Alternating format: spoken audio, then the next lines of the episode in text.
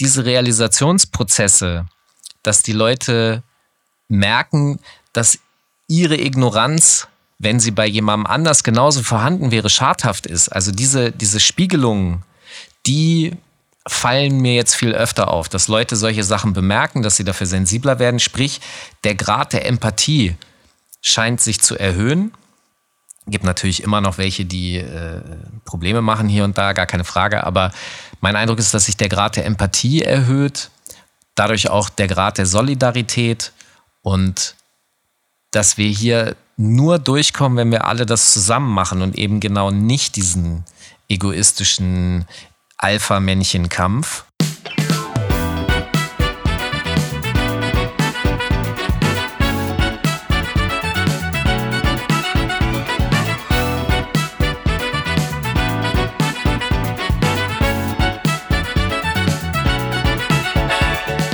Moinsen und herzlich willkommen zu meiner ersten Special-Folge in der Podcast-Reihe Sensitiv Erfolgreich, der Mann, der beides kann. Ich begrüße euch hier ganz alleine aus dem Tonstudio und Filmstudio von Hafengold in Hamburg, weil wir haben ja ganz besondere Zeiten. Das heißt, dass ich natürlich keinen Gast hier im Studio mit mir sitzen habe, sondern am anderen Ende der Leitung. Und diese Special-Folge mache ich heute mit Falk Schacht. Wir haben nochmal ganz, ganz viel tolles Feedback bekommen zu der Folge, die wir ausgestrahlt haben. Und weil wir diese Folge auch aufgenommen haben schon im Februar, wo Corona noch kein wirkliches Thema war oder beziehungsweise weit weg, haben wir darüber auch nicht gesprochen, ähm, haben aber festgestellt, dass es für viele ein wichtiges Thema ist, gerade wenn sie sensitiv oder sensitiv begabt sind. Deswegen habe ich Falk gebeten, sich nochmal mit mir zusammenzusetzen, virtuell, er bei sich, ich hier.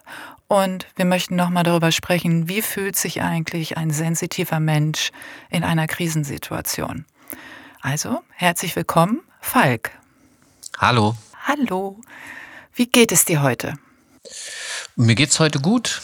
Also ich habe schon gearbeitet und äh, organisiert und so weiter und so fort, gekocht.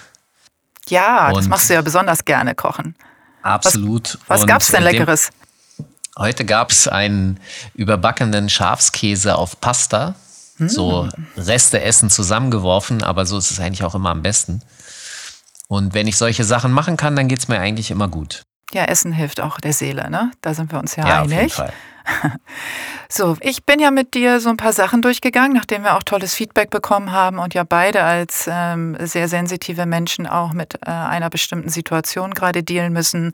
Wir möchten aber gar nicht nur auf die momentane Corona-Lage eingehen, sondern äh, wie es geht es einem sensitiven Menschen überhaupt in Krisensituationen. Und da habe ich so ein paar Fragen an dich. Bist du bereit? ja, ich bin bereit.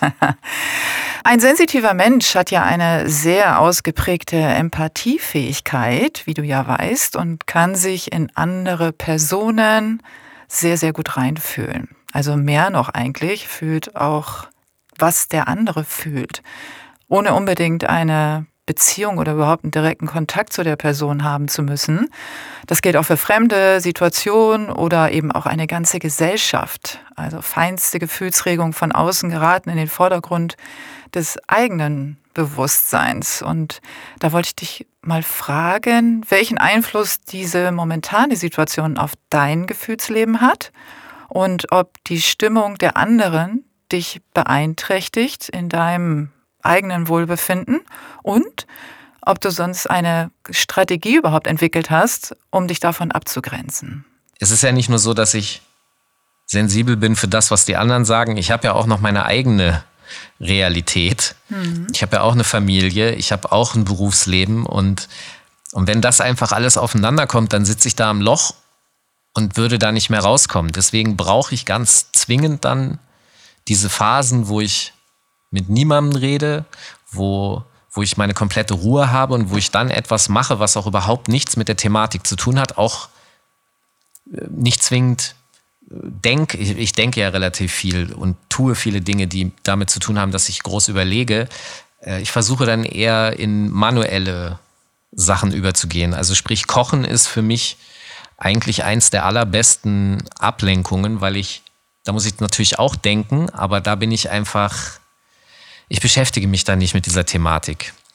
Hm, und das, das, hilft mir dann und mhm. gibt mir Kraft und dann kann ich auch wieder, weil ich dann aus dem, weil ich dann nicht mehr im Loch bin, dann kann ich auch wieder helfen. Ja, das sagt man ja auch, ne? Man muss sich im Flugzeug auch erst die Sauerstoffmaske aufsetzen, bevor man anderen hilft. Das ist auch sehr gesund und sehr vernünftig. Genau. Jetzt habe ich äh, eine andere Frage und zwar äh, sind sensitive Menschen ja auch sehr selbstbestimmt und sind es gewohnt zu agieren und können sich auch in so harten Strukturen oftmals nicht zurechtfinden. Jetzt haben wir ja die Situation, dass wir eine Vorgabe bekommen haben, wie wir uns zu verhalten haben. Also natürlich erstmal an den gesunden Menschenverstand bleibt zu Hause, aber die klare Vorgabe, wenn wir uns draußen bewegen, gibt es Regeln. Wie fühlst du dich dabei? Also ich muss zugeben, dass ich generell ein recht häuslicher Typ bin, was bedeutet, dass mich das tatsächlich gerade gar nicht weiter stört. Äh, ich habe davor auch viel Zeit in meiner Wohnung verbracht. Ich habe mich letztens auch mit einem Freund darüber unterhalten und der meinte halt so, ey, wozu zahle ich eigentlich so viel Miete, wenn ich, wenn ich dann immer vor die Tür gehe? Ich muss das zurückwohnen.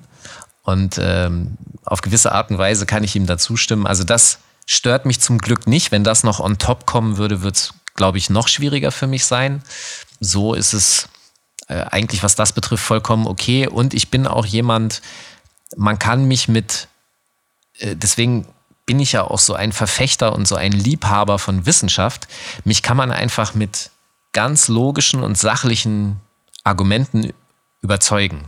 Also ich bin für viele Leute in Diskussionen gerne mal kompliziert, was damit zusammenhängt, dass ihre Argumentationslinien nicht schlüssig sind und ich immer das, das Loch darin finde und dann frage, ja, aber was ist damit? Da müssen wir auch nochmal drüber nachdenken. Ähm, so wie eine geschlossene, vernünftige Argumentation ist, bin ich der Erste, der sagt, jo, und habe auch kein Problem mehr damit.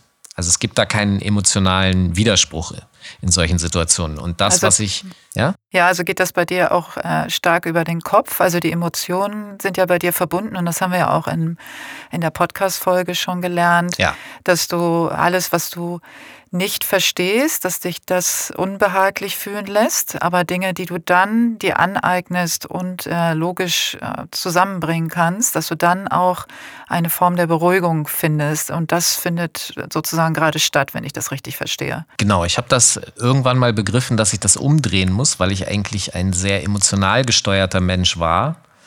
Das hat aber eben nicht funktioniert. Und dann habe ich, ich habe das mal so beschrieben, das ist wie in so einem Club und äh, in dem Club sitzt mein Herz, meine Emotionen und davor habe ich einen Türsteher gestellt und das ist der Verstand. Und der überprüft immer erstmal alles mhm. und dann das, was in den Club darf, das ist geprüft und in Ordnung.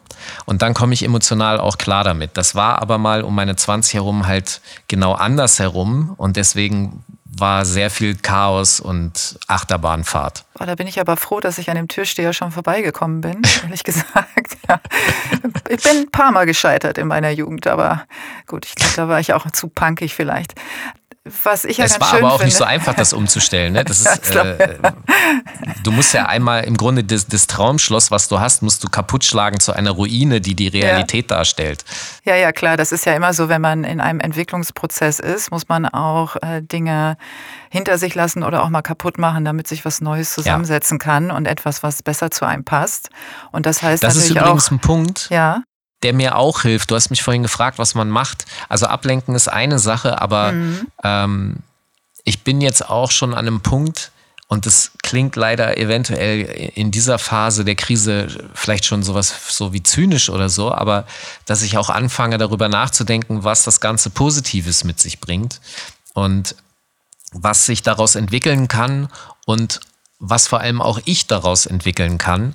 Und das sind so Momente, wo es mir dann auch gut geht, obwohl ich mich eigentlich mit dem, mit einem der gerade größt unangenehmsten Themen meines Lebens beschäftige äh, und trotzdem halt mich dann da nicht schlecht fühle, weil ich sage, ja, okay, es gibt, natürlich gibt es diese ganzen negativen Seiten, aber perspektivisch tut sich da das und das auf. Und das hilft Kannst mir. du da Beispiele nennen? Also was äh, siehst du in der Zukunft? Weil es ist ja auch so, dass äh, sensitive Menschen ganz feine und eine ganz detailliert ausgebildete Intuition haben und können auch große Zusammenhänge manchmal besser erkennen und in die Zukunft ein bisschen schauen. Und was für Bilder hast du im Kopf oder vielleicht auch im Herzen?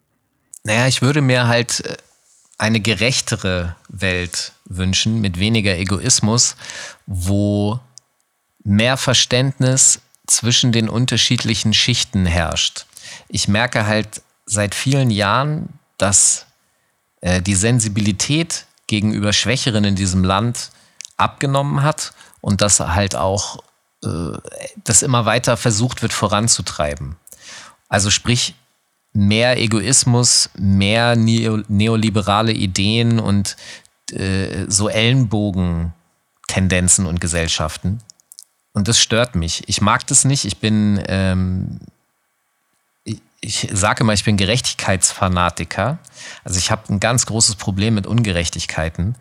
Und davon sehe ich zu viele. Und das wäre meine Hoffnung. Und da würde ich auch gerne mit dran arbeiten. Das tue ich eh schon, aber jetzt, wie gesagt, tun sich da einfach nochmal ganz andere Möglichkeiten auf, weil ich glaube, dass sich jetzt einfach die, die Mengenverhältnisse nochmal neu mischen. Sprich, Menschen, die vorher nicht so das gesehen haben, dass die jetzt begreifen, okay, wir können den Gesundheitssektor nicht so lassen. Wir können nicht alles privatisieren, sondern wir müssen darauf achten, dass das einen äh, Standard für die Gemeinschaft zur Verfügung stellt, weil es ist zu wichtig, als dass das dem freien Markt unterworfen ist. Wenn du sagst, du hast schon äh, Gefühle äh, wie Angst formuliert oder äh, Wünsche, hast du so ein paar Begriffe für mich, was du wirklich, wirklich innerlich spürst in dir. Also es gibt ja auch die Möglichkeit von positivem Aufbruch und, ähm, und, und wirklich über Wünschen hinaus etwas zu spüren, was mit den Menschen da draußen jetzt passiert, also zwischen einzelnen Parteien oder auch was gerade die Menschen lernen, insbesondere in einer Krise. Für mich ist das zum Beispiel eine, wie eine Vorfreude kann ich das sagen. Also ich habe ein grundpositives Gefühl, neben dem, dass natürlich viel Leid auch passiert und sich das erstmal schlechter entwickeln mag. Aber in einer Krise entwickle ich zum Beispiel immer ein, ein grundsätzliches Gefühl von Vorfreude, dass danach etwas passiert, was es vorher noch nicht gab und was uns als Menschen weiterbringt. Das hätte ich gerne. Äh, es ist bei mir aber wellenartiger. Mhm. Ich habe eigentlich versucht, mit meiner Entwicklung ab 20 dieses Wellenartige zu verlassen. Das ist das, was ich vorhin meinte mit der Achterbahnfahrt, weil mir das eigentlich zu viel rauf und runter war. Bis hierher hat das sehr gut funktioniert, dass ich so ausgeglichen ist ein gutes Wort dafür, war. Ähm, ich bin jetzt immer noch ausgeglichen, aber ich muss noch viel mehr dafür arbeiten. Ähm, und deswegen, ich hätte gerne, dass ich so eine entspannte Vorfreude hätte, ähm, aber es wechselt sich ab. Also deswegen kann ich, ich habe diese Momente, wo ich denke, ja, alles wird cool, und dann habe ich diese Momente, wo ich denke, äh, es wird mir jetzt gerade zu viel.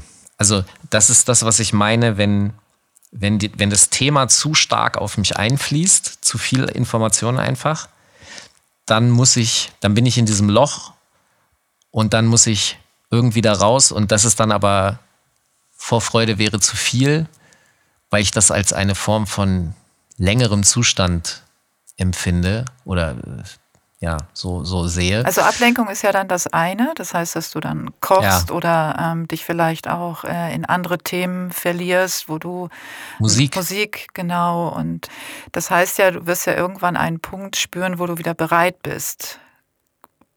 Wenn du gekocht hast oder wenn du eben äh, dich mit Musik beschäftigt hast und aus diesem genau, Loch das, wieder das rausgefunden hast. Genau, aber, aber deswegen ist das eher wie so eine, eben das, was ich meine als acht, es ist eher wechselhaft, es ist nicht so, also ich merke, dass das einfach zugenommen hat, weil offensichtlich der Druck und die Belastung höher ist als vor der Corona-Zeit.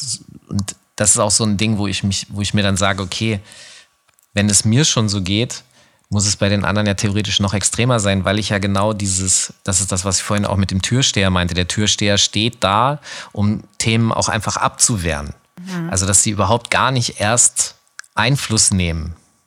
Und das hat auf jeden Fall zugenommen. Also theoretisch, es wollen mehr äh, emotionale Themen, Personen wollen in diesen Club rein als früher.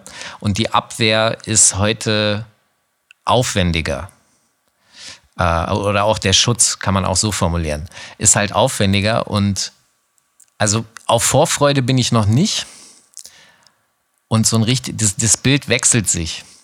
Das ist, das ist so ein bisschen mein Problem. Ich habe keinen, mal ist es cool, mal nicht. Ja, das verstehe ich. Und das geht wahrscheinlich auch vielen anderen so. Also es, ich meine, es gibt natürlich diese Optimisten, äh, die so auf meiner Seite sind und dann gibt es die Pessimisten. Ja, ich sehe mich ja als Realist. Ja, ja, aber ich finde, äh, das schließt sich nicht zwingend aus. Also ähm, aufgrund vergangener Erfahrungen, jetzt nicht unbedingt auf Corona, weil da haben wir noch keine Erfahrung, aber aufgrund von Erfahrungen, wie Menschen am, am Ende über Krisen hinwegkommen und was dann daraus sich entwickeln kann, ähm, habe ich halt meine positive so Vorfreude auch ähm, bauen können.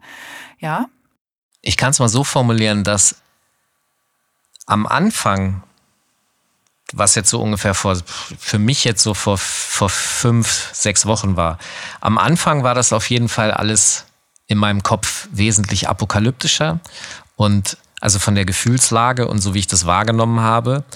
Und jetzt, wo ich sehe, okay, guck mal, es bricht nicht alles auf einmal zusammen. Ähm, äh, die Lebensmittelversorgung funktioniert, die ärztliche Versorgung, ganz viele Dinge bestehen ja noch. Ja, es bricht komplett dieser künstlerische Sektor sehr stark zusammen, von dem ich natürlich auch betroffen bin. Aber es ist nicht der hundertprozentige Weltuntergang und es, ist, es wird auch eine Zeit nach der Krise geben. Und das war zu dem Zeitpunkt einfach für mich noch nicht so klar. Jetzt, wo ich das wahrnehmen kann, okay, es gibt auch sowas wie eine Zukunft, es wird auch irgendwie funktionieren das sind wieder diese Prozesse, wo ich anfange zu verstehen, wie das neue Leben sein wird. Wir sind sozusagen gerade in einer Lernphase. Wir erlernen, und ich dann natürlich auch, ich erlerne gerade äh, das neue Zusammenleben. Das wird auch natürlich immer noch weiter ausdiskutiert werden, aber in diesem Erlernen fängt es an, mich langsam zu beruhigen. Und wenn ich dann wieder an dem Punkt bin, wo ich das abgespeichert habe als neues neuen festen Informationsblock, dann werde ich wieder gechillt sein und dann habe ich vielleicht, also dann ist Vorfreude, das könnte man dann auch so nennen. Naja, Vorfreude. Was, was sind deine, äh, deine ersten Ergebnisse, was du glaubst, was die Menschen lernen gerade? Also du und die anderen? Da, naja, das, was eigentlich wichtig ist. Ich, ich sehe ja, wie die Leute Dingen nachjagen. Ähm, ganz viele kaufen, kaufen, kaufen, kaufen. Ganz viele wollen unbedingt ein Star sein und solche Sachen. Und das sind für mich nicht die Dinge, die wirklich im Leben zählen. Und jetzt, wo sie zurückgeworfen sind auf das Wesentliche, also dieses Virus und die Situation, zwingt die Leute dazu, sich auf das Wesentliche zurück zu konzentrieren. Wir sitzen zu Hause und wir können eigentlich nichts machen, theoretisch. Außer das, was unsere Fantasie, das ist ja sozusagen die eigene virtuelle Welt, die wir erschaffen können, die könnten sie nutzen, um etwas Sinnvolles zu tun. Und da sitzen die jetzt alle davor. Und ich glaube, dass das Prozesse in ganz vielen Menschen ähm, freisetzen wird, die sie weiterbringen werden als Mensch charakterlich. Und das ist so, wo ich denke, ja, cool, das freut mich eigentlich. Ja, das ist genau äh, der Punkt, dass natürlich viele jetzt auf sich zurückgeworfen sind, also auf sich und auf den engsten Familienkreis. Da gibt es ja alle möglichen Varianten was auch. Die Leute müssen jetzt reflektieren. Ja, genau. Also die müssen vor allen Dingen zurechtkommen und äh, ihr Leben regulieren, auch mit dem, was sie vorfinden. Das heißt also, wer alleine ist, alleine lebt, der ist jetzt auch alleine. Wer äh, als Paar lebt, muss als Paar zurechtkommen, ohne große Ablenkung. Und wer als Familie lebt, als Familie. Da gibt es ja ganz viele Herausforderungen und aber auch Chancen in dieser Situation. Und wenn man auf Emotionen geht, mhm. dann wird sich das sicherlich auch in Wellenbewegungen darstellen, so wie du das auch beschreibst. Was das Schöne aber vielleicht ist, ist, dass wir lernen, anders miteinander umzugehen. Siehst du das auch so? Ja. Absolut. Also ich merke natürlich auch immer noch, dass es die Ignoranten gibt, die irgendwie auf der Straße irgendwie einfach stehen bleiben mit der Person, mit der sie da äh, lang gehen und einfach alles blockieren. Und dann bildet sich plötzlich eine Schlange vor und hinter denen und die, die merken das irgendwie gar nicht. Also so Ignoranz. Und wenn man die dann anspricht und sagt, Entschuldigung, könnten Sie Platz machen, dass wir da vorbeikommen? Und wenn man dann so flapsige Sachen gesagt bekommt wie, ja, jetzt mach dir mal keine Sorgen, so, ich steck dich schon nicht an, dann, also ich habe dann äh, gesagt, ja, äh, das ist gar kein Problem, aber vielleicht stecke ich ja Sie an. Und dann war so, äh, äh, Moment mal. Und diese, diese Realisationsprozesse, dass die Leute merken, dass ihre Ignoranz, wenn sie bei jemandem anders genauso vorhanden wäre, schadhaft ist. Also diese, diese Spiegelungen, die fallen mir jetzt viel öfter auf, dass Leute solche Sachen bemerken, dass sie dafür sensibler werden. Sprich, der Grad der Empathie scheint sich zu erhöhen Gibt natürlich immer noch welche, die äh, Probleme machen hier und da, gar keine Frage. Aber mein Eindruck ist, dass sich der Grad der Empathie erhöht, dadurch auch der Grad der Solidarität und dass wir hier nur durchkommen, wenn wir alle das zusammen machen und eben genau nicht diesen egoistischen Alpha-Männchen-Kampf, sondern äh, wir müssen uns gegenseitig helfen. Sorry. So. Das war der, ähm, der Gong. Wir müssen uns. ja, den lassen wir jetzt auch. Das war doch ganz schön. Das war jetzt, okay, ist jetzt gut, extra gemacht. So. Was ich ja ganz schön daran finde, ist, dass die Wertschätzung auch von äh, Sensitivität sich erhöht gerade. Also der Podcast war ja weit vorher geplant, bevor es überhaupt eine Corona-Situation oder eine Krisensituation global gab. Und plötzlich ist der Podcast da, das Thema da und die Menschen sind aufnahmefähig, auch für dieses Thema, was ich ganz spannend finde, weil ich habe mir wirklich vorher Gedanken gemacht, ob das wirklich gut ankommt draußen und wie das ankommt. Und wir beide bemerken gerade, dass da eine sehr, sehr hohe Resonanz kommt. Meinst du, das hat auch jetzt mit, eben mit dieser Situation zu tun? Ja, ich glaube, dass dieses Zurückgeworfensein auf sich selbst, da beginnen ja Leute eben nachzudenken und sich auch Fragen zu stellen. Und das ist eigentlich etwas, was ich von mir selber eigentlich gar nicht anders kenne. Theoretisch habe ich mir mein ganzes Leben lang jeden Tag Fragen gestellt, wieso, weshalb, warum, Sesamstraße mäßig. Und dann natürlich in Bezug zum einen, warum sind die da draußen so und warum bin ich so, wie ich bin und wie funktioniert es miteinander, weil ich ja irgendwann bemerkt habe, ups, irgendwie haben wir unterschiedliche Gedankengänge, Einstellungen, Gefühle und ich verstehe nicht, warum. Also ihr versteht mich nicht und ich verstehe euch nicht. Und sich damit auseinanderzusetzen, ist natürlich anstrengend, schmerzhaft und wird, so beobachte ich das, äh, sehr oft verdrängt. Keine Ahnung, Leute fangen mit 50 an, in eine Therapie zu gehen, weil sie merken, irgendwas stimmt mit ihnen nicht. Aber sorry, es hat mit 20 schon nicht gestimmt. Aber ihr seid halt die ganze Zeit gerannt so. Und ich habe es halt andersrum gemacht. Ich konnte gar nicht rennen, weil mich das schon immer blockiert hat. Und ich glaube, dass jetzt einfach äh, ganz viele Menschen diese Zeit haben, weil sie aus dem Hamsterrad mal rausgenommen sind. Und dementsprechend äh, ist das natürlich, glaube ich, willkommen, da nachzuhören, was es für Gedankengänge gibt und woran es vielleicht auch liegen kann. Also sprich, dass man über die Sinnesorgane einfach Dinge anders wahrnimmt und dadurch besser verstehen kann, warum wir miteinander auch in Konflikte kommen können, weil mein Kumpel irgendwie was sehen kann, was du nicht sehen kannst, weil bei dem Sachen verdrahtet sind, die sind bei dir nicht verdrahtet.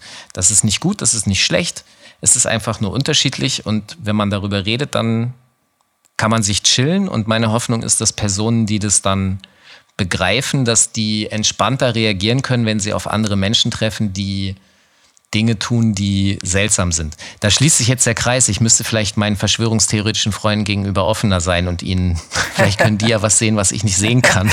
Ja, ja, über Offenheit haben wir schon äh, gesprochen, auch gegenüber ja. nicht sensitiven Menschen.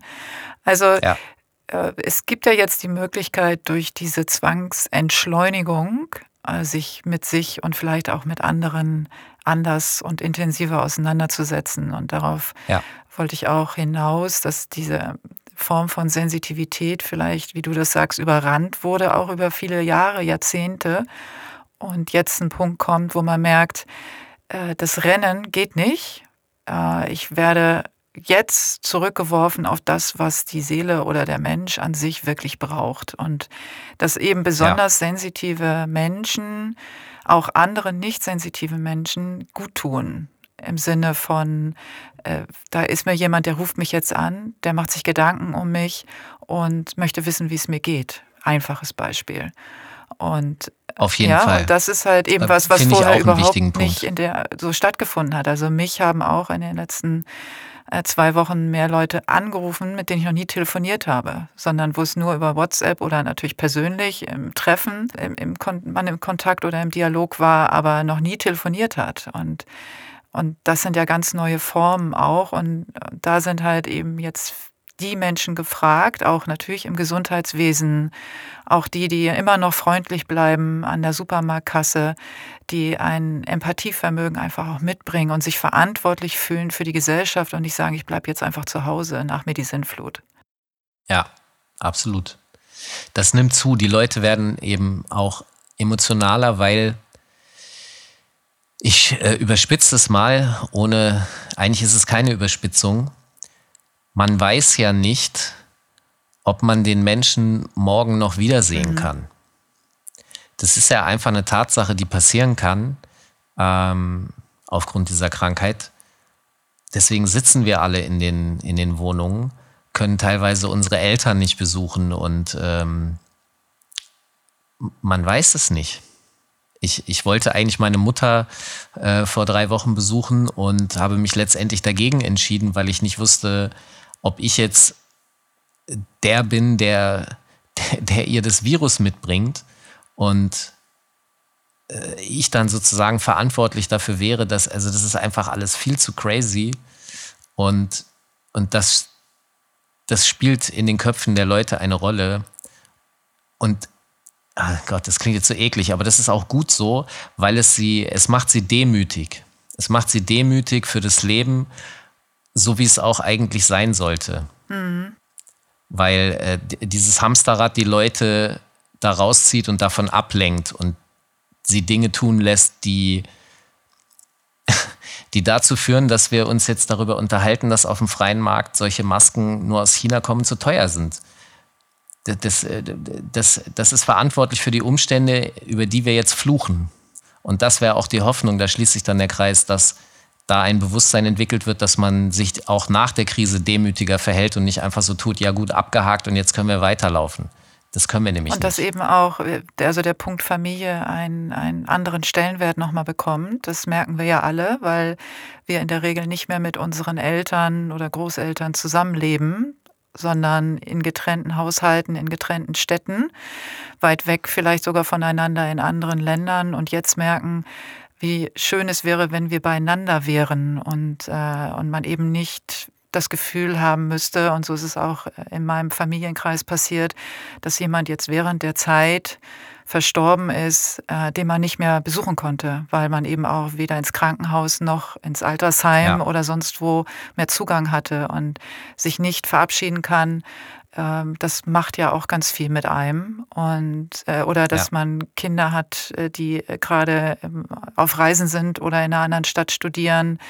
Ähm, und man macht sich Sorgen als Elternteil und wünscht sich nichts sehnlicher als sein Kind, seinen Vater, seine Mutter, seinen Großeltern in den Arm zu nehmen und zu sagen, hey, wir passen jetzt aufeinander auf. Und diese Situation erfordert jetzt auch, dass wir versuchen, Emotionen zu transportieren oder Nähe zu transportieren über übers Telefon und zu sagen, hey, ich bin da oder eben über eine Nachricht oder FaceTime oder ähnliches. Das sind natürlich ganz neue Sachen, die man lernt in so einer Situation. Und, und da ist eben auch Gefühl gefragt und äh, wie du es auch so schön nennst, eben Empathievermögen. Das ist eine Sache, die ich, wo ich glaube, dass die Leute das jetzt realisieren, weil wenn man sich das mal so im Allgemeinen anguckt, ist es ja so, dass immer versucht wird, die Aufmerksamkeit und die Anerkennung der Außenwelt zu erreichen. Ja, ich muss Karriere machen, ich muss ein Star sein. Wieso wollen so viele Kinder eigentlich ein Star werden?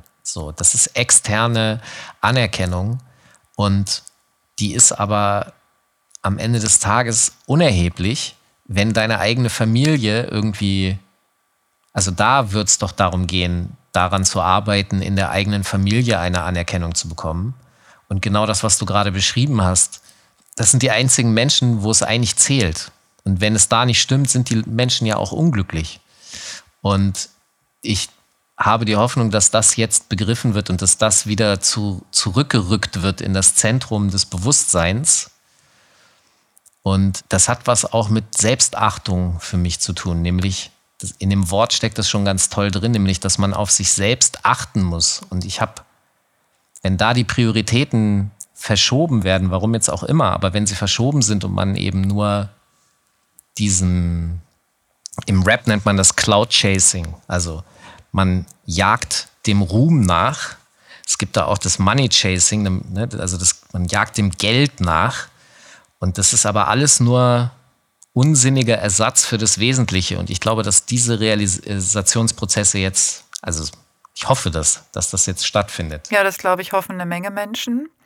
Viele sind sich vielleicht auch noch nicht bewusst, dass sie es hoffen oder dass sie sich das wünschen. Ich sehe das, wie gesagt, äh, ganz klar in der Zukunft. Es wird auch immer ähm, andere geben, die sich dagegen wehren oder die wieder in alte Muster verfallen. Aber ich glaube fest daran, dass wir als Gesellschaft daraus gestärkt äh, hervorgehen werden und äh, einen liebevolleren und ähm, freundlicheren Umgang miteinander finden und uns auf das konzentrieren, was wirklich wesentlich ist. Ich merke das an mir selber in den Momenten, wenn man auf der Straße so läuft, da sagt man ja eigentlich Leuten nicht Hallo. Also vielleicht jetzt deinem Nachbarn oder so, aber ich merke das an mir, dass ich jetzt sehr vielen Leuten einfach Hallo sage und die anlächle. Hm. Das, hm. Und ich bin eigentlich ja eher als Grandler bekannt. du alter Grieskram. Äh, ja, genau. Und ich werde jetzt plötzlich zu einem freundlichen Grüß, August. Ja, siehst du? Äh, da ist doch schon was passiert bei dir, Falk. Ja, aber weil ich mir halt auch denke, so wie man in den Wald reinruft, so schallt es halt genau. hinaus. Es ist einfach ja. so. Wenn ich jemanden anlächle und die dann auch zurücklächeln, dann hatten die einen schönen Moment und ich. Richtig. Und viel, also das klingt jetzt so, auch so kaputt, viel mehr gibt es ja nicht. Das ist natürlich Quatsch, aber ähm, das ist dann halt so, ey, ich, ich möchte meinen Beitrag dazu leisten, dass nicht alle griesgrämig sind. ich bin stolz auf dich, Falk. Sehr schön. Ich auch. okay, also ich, um jetzt zum Abschluss nochmal darauf zurückzukommen, was du glaubst, was jetzt wirklich losgelöst von Herkunft, Ort, Zeit, Situation wichtig ist. Also welche drei Eigenschaften glaubst du, braucht der Mensch global gesehen, um in Krisenzeiten zu überleben oder äh, welche Eigenschaften profitieren am meisten? Besonnenheit. Mhm. Ähm, damit meine ich also tatsächlich nicht sofort auf etwas zu reagieren oder sonst irgendwas, sondern sich anschauen, was ist da los, diverse Informationen besorgen, um sich dann ein fundiertes Urteil zu bilden, weil nur so kann man sich und Situationen steuern und das ist ja das, was man eigentlich will. Also Besonnenheit ist sehr wichtig. Ich glaube, das kommt jetzt dadurch, dass die Menschen eben so viel Zeit haben zum Nachdenken. Ist meine Hoffnung, dass sie dann besonnener sind. Mhm. Zweite? Solidarisches Verhalten. Ja, klingt gut. Empathie. Mhm. Ne, also das dass man sich äh, in den anderen hineinversetzt, aber sich auch darüber bewusst ist, dass man es nur zusammen schaffen kann, weil wir hier zusammen leben. Wir sind eine Gesellschaft mhm. und, und keine, keine Ansammlung von Einzelpersonen. Und das dritte, positiv sein. Yay! Also, ja, ja, das von jemandem wie mir.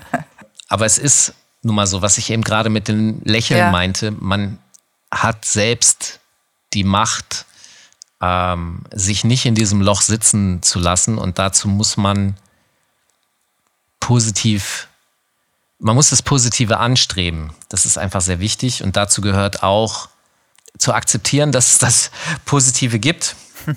ja, viele Pessimisten äh, sagen ja grundsätzlich, äh, so, da, da komme ich ja auch ein bisschen her. Äh, aber Fakt ist, es existiert aber man muss dafür auch arbeiten. Das ist aber absolut richtig. Also es gibt natürlich ein ja. paar Sonnenscheine, die, ähm, äh, die einfach positiv schon auf die Welt gekommen sind und äh, gar nicht anders können. Und dann gibt es andere, die sich. Liebe ich übrigens. ja, ja, ich auch. Ähm, ich musste dafür auch hart arbeiten, finde es aber auch okay. Ähm, weil es sich so auch besonders anfühlt für mich, weil ich auch die andere Seite kenne. Und Trotzdem, und da sind wir wieder bei meinem Lieblingswort, bleibe ich immer bei dem halb vollen Glas und gehe nicht wieder zurück zu dem halb leeren Glas. Und ich hoffe einfach, dass viele, viele Menschen und auch du, lieber Falk, ähm, das genauso auch äh, positiv sehen und bei allem, was jetzt gerade passiert oder in welchen Krisenzeiten das noch nötig sein wird, eben besonnen bleiben, wie du es so schön sagst, sich solidarisch zeigen und der positive Gedanke immer im Vordergrund bleibt. Und damit würde ich gerne abschließen. Lieber Falk, vielen, vielen Dank, dass du an diesem Special-Gespräch teilgenommen hast und dass wir noch eine schöne kleine Folge aufnehmen durften. Also in Hamburg sagt man Sehr immer gerne. noch Tschüss. Tschüss. Bis bald. Ich bin der Hannoveraner, ich weiß das.